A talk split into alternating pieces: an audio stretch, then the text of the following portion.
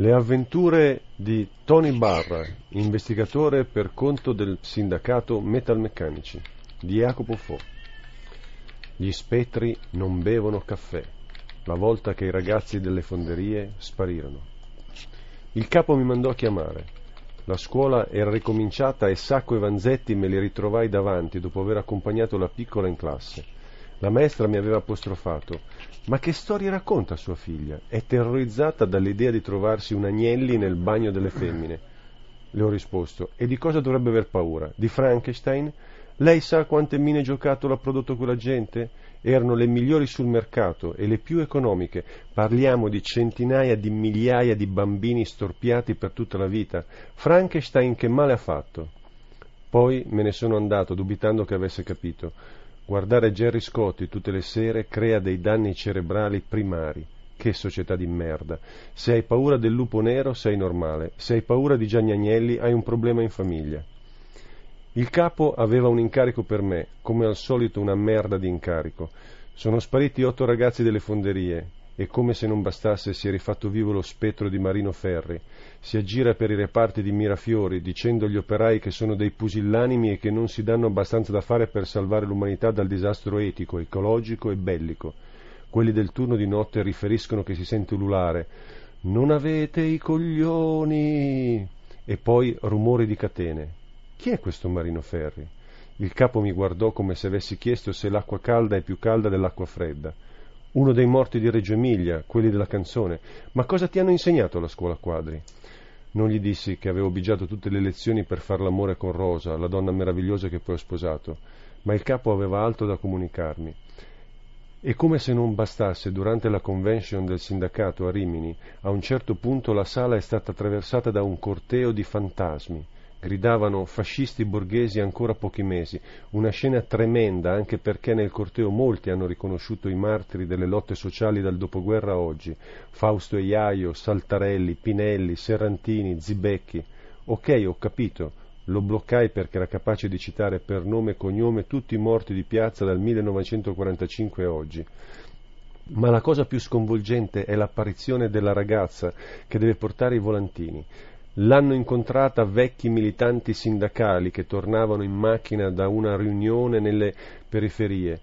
Lei faceva l'autostop di notte, su strade deserte, oppure si è presentata nelle nostre sedi un attimo prima che gli ultimi militanti se ne andassero è molto bella, ha i capelli riccioli e rossi, un eschimo stinto, un paio di scarpe militari sotto la gonna scozzese. È sempre vestita così. Abbiamo avuto decine di segnalazioni.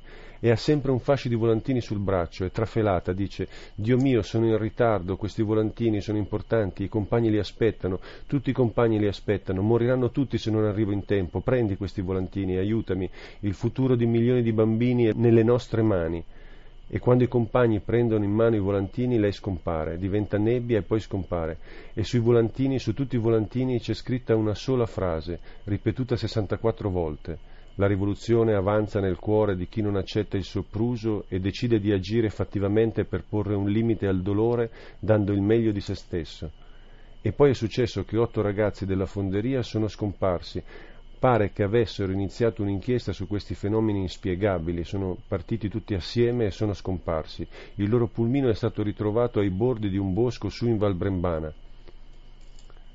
Mentre con la mia auto Skoda modello Primavera di Praga stavo macinando quarto giaro, mi chiedevo che cazzo stesse succedendo al movimento operaio.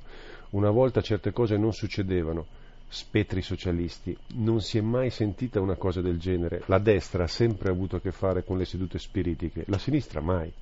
Sì, Prodi è uno che individuò dove era prigioniero Moro proprio in una seduta spiritica. Lo spettro disse Gradoli e in effetti era prigioniero in via Gradoli. Sì, vabbè, ma Prodi è di sinistra? Non scherziamo. Comunque stavo andando a casa di un ragazzo della fonderia, dovevano essere in nove alla gita, ma lui si era rotto una gamba quel giorno e non era andato. Raccontami tutto, gli dissi quando me lo trovai davanti. Era più largo che alto. Non litigate mai con quelli della fonderia. Avevamo sentito parlare di tutte queste apparizioni e abbiamo deciso di vederci chiaro. Esiste la rivoluzione dopo la morte? Questa era la domanda. Sentimmo parlare di un vecchio che vive in Val Brembana Dicono che sappia parlare con i morti ed è uno di cui ci si può fidare perché ha fatto la resistenza. Tutti i suoi figli sono stati ammazzati in un'imboscata dai nazisti e da lì lui ha iniziato a parlare con i morti. Sono partiti tutti per andare da lui. Mezz'ora dopo ero diretto verso le maestose altitudini delle Alpi. In due ore ero nella valle bergamasca. Il vecchio uscì dalla sua villetta immersa nel sole di settembre. Era un vecchio imponente, con una gran barba bianca e tutti i suoi capelli. Sei del sindacato? domandò. A intuito se la cavava. Mi offrì da bere. Credi nella funzione della magia all'interno della lotta di classe? mi domandò a bruciapelo. Non sapevo cosa rispondere, non ti prepara una situazione del genere quando studi la dialettica marxista. Non perse tempo a aspettare la risposta. Il problema dell'ideologia socialista è che ignora il potere dei gesti, delle liturgie, è prigioniera di una visione meccanicista del rapporto tra causa e effetto, non vede nessuna forza oscura all'opera dietro il fatto che l'11 settembre del 1974 avviene il colpo di Stato in Cile e nel 2001 l'attacco alle Torri Gemelle e al Pentagono. E come si chiamava il più famoso gruppo terroristico palestinese? Settembre Nero un'altra volta settembre, un'altra volta una strage in un campo profughi palestinese, sempre settembre, si vendemmiano l'uva e le teste. Riesci a seguirmi con la tua formazione tardo comunista? Tu certamente sei qui per quegli otto giovani, erano nove, ma uno non è riuscito ad arrivare, una fatalità. Ma la verità è che non potevano andare in nove, dovevano essere otto, né uno di più né uno di meno, otto come i cavalieri della tavola rotonda, otto come la carta della giustizia nei tarocchi, mi capisci? Ma dove volevano andare, mi chiederai? Era bello parlare con lui, si faceva le domande e poi dava le risposte, e le domande che si facevano erano pure intelligenti, un interrogatorio di tutto riposo. Iniziai a valutare positivamente le indagini nell'ambiente degli indovini. Per capire tutta la storia dobbiamo fare un passo indietro. Cosa sta succedendo? C'è una partita totale siamo in un momento criptico, epocale, determinante.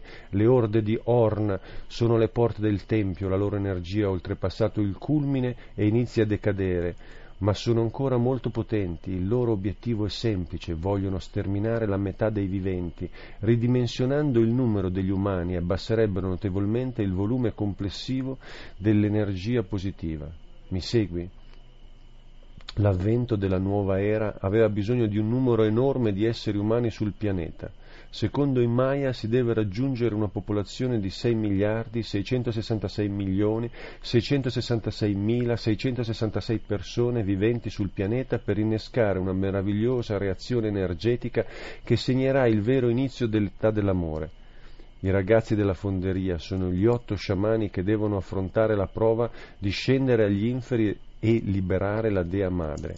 Se non ci riusciranno, dovremo aspettare ancora per decenni, forse per secoli, perché abbiamo davanti la più grande crisi che l'umanità abbia mai incontrato. Finalmente riuscì a infilare una domanda.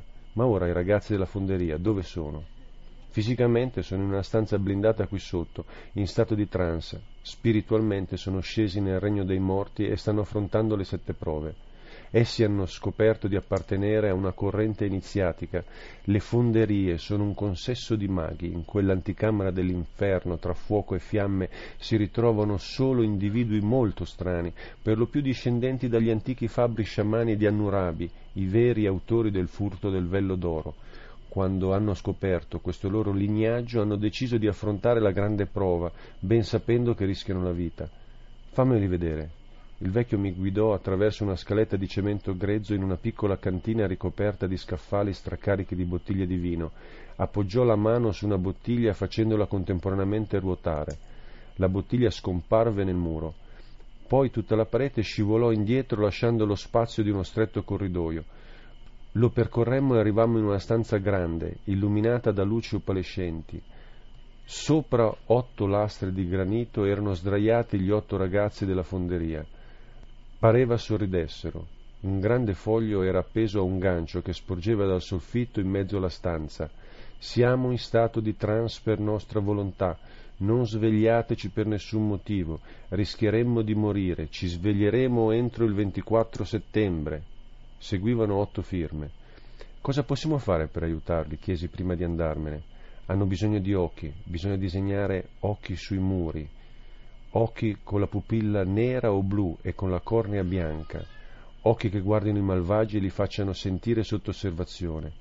Andai a relazionare al capo. Avevo sempre sospettato che quelli della fonderia fossero strani, disse il capo meditabondo. Poi chiese, e se gli otto della fonderia ce la fanno, le apparizioni di spettri cesseranno? Se raggiungono il regno dei morti e tornano indietro vivi, tutte le anime dei comunisti che si aggirano disperate per il mondo di mezzo potranno riposare in pace.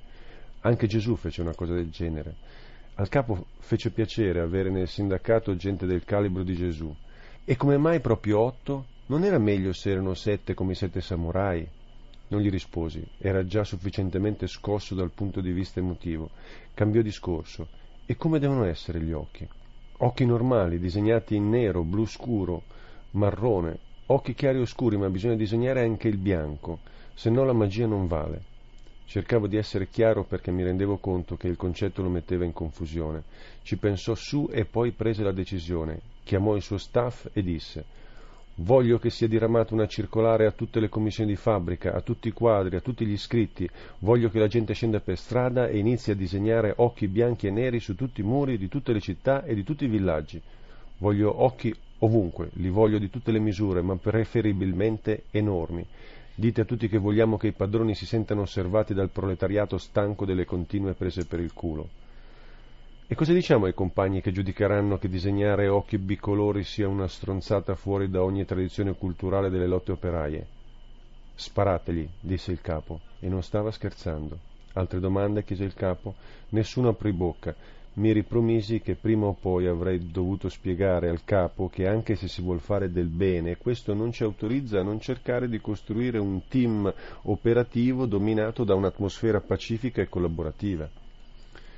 Quel che potevo fare l'avevo fatto, e bene. Mi ritirai verso la mia casa, dove i draghi della notte non possono arrivare. Ero sulla circonvallazione. Vidi nella nebbia una ragazza fare autostop. Mi fermai e la feci salire. Grazie del passaggio, mi disse con voce argentina. La luce interna dell'abitacolo, che si accese automaticamente aprendo la porta, mi permise di vedere che era molto bella.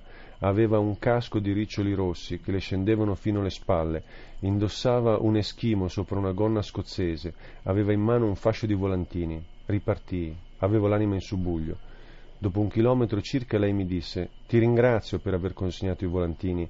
Era fondamentale che arrivassero in tempo. I compagni li aspettavano hai salvato la vita a milioni di bambini, potranno crescere e allevare dei figli. Siamo quasi arrivati al numero giusto, 6 miliardi 666 milioni 666 mila 666. Serviva tanta gente, ora l'abbiamo. Poi non disse più niente. Avrei voluto domandarle tante cose, ma riuscì solo a chiederle Hai visto Jimi Hendrix di recente? Sì, suona ancora molto bene, disse lei. Poi cadde in una specie di trance. Mi ripresi che ero sotto a casa mia, lei era ancora seduta al mio fianco. Non ti ho chiesto dove volevi essere lasciata. Salgo a casa tua, mi offri un caffè? Salimmo. Quando Rosa aprì la porta, mi sorrise e tese la mano verso la ragazza. Ciao, sono Rosa. Ciao, disse la ragazza, io sono Dora. Devo consegnare questi volantini, ma ora ho il tempo di bermi un caffè. È tanto che non bevo un caffè. Che caso, appena finito di farlo, disse Rosa. Versò il caffè nella tazzina, era già zuccherato. Ad ora andava bene così. La nostra piccola entrò in quel momento. Ciao, chi sei? Sono una compagna, tesoro, sono una tua sorella. Non mi conosci, ma io, come milioni di altri, ho dedicato la vita a migliorare questo mondo e spero tu abbia tempo, tutto il tempo di goderne e di fare la tua parte per lasciare un mondo migliore a chi verrà dopo di te. La nostra piccola si girò verso la madre e le chiese Perché parla così strano? Poi Dora sorrise e diventò una nuvoletta di vapore che si dissolse rapidamente. Tutti e tre restammo con gli occhi sbarrati. Ci mettemmo una mezz'ora a riprenderci dallo shock.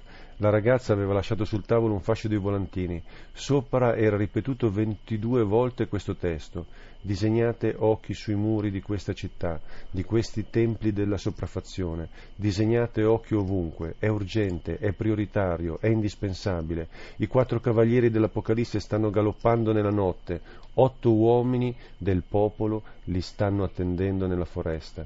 Il caffè l'aveva lasciato quasi tutto. Quella notte, per far addormentare la piccola, non le raccontai le storie dell'orrore della famiglia Agnelli, le raccontai di un mondo che sta impercettibilmente cambiando grazie ai disegni dei bambini, ai filmini delle vacanze e ai sognatori che costruiscono giardini incantati.